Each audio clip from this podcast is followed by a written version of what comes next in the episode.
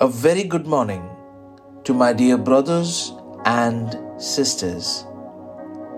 Today, I want to talk to each one of you on the topic Forgiveness Frees You.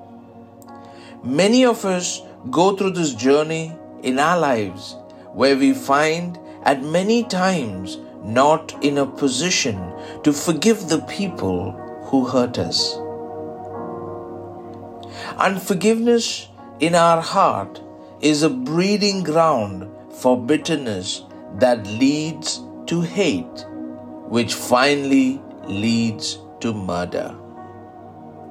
That is why it is said in 1 John chapter 3 verse 15 anyone who hates another brother or sister is really a murderer at heart and you know that murderers don't have eternal life within them. We must never forget this fact that we have also offended God through our actions and disobedience, and yet He loved us and forgave us through His Son, Jesus Christ.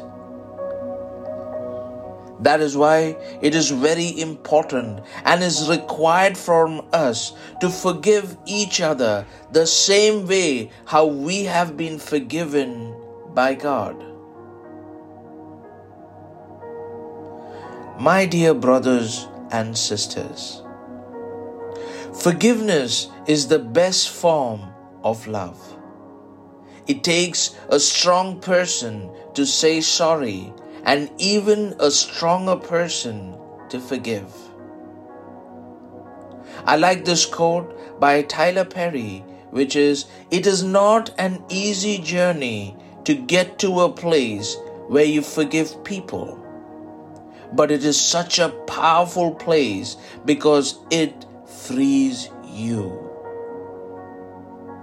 Let's take this moment right now to ask God to help us in removing the bitterness and unforgiveness we have stored in our hearts and minds so that we can finally experience a rich relationship with God and with each other.